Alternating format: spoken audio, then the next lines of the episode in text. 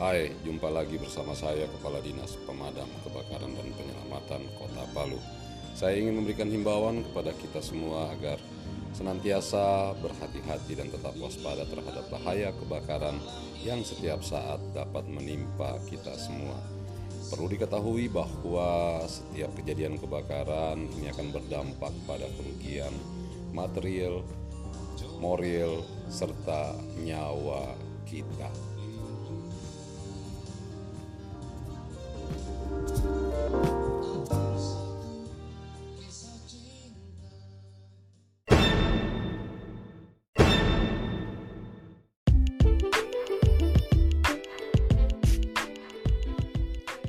Assalamualaikum warahmatullahi wabarakatuh.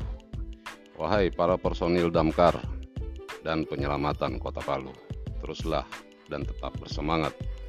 Untuk kita tidak ada kata lain selain bagaimana kebakaran dapat kita cegah dan dapat kita tanggulangi. Damkar yang hebat adalah damkar yang terlatih, tapi itu tidak cukup.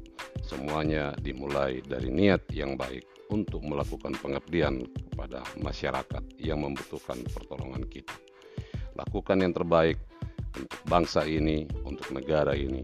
Selamat Dirgahayu Republik Indonesia. Semoga tetap jaya dan lebih maju.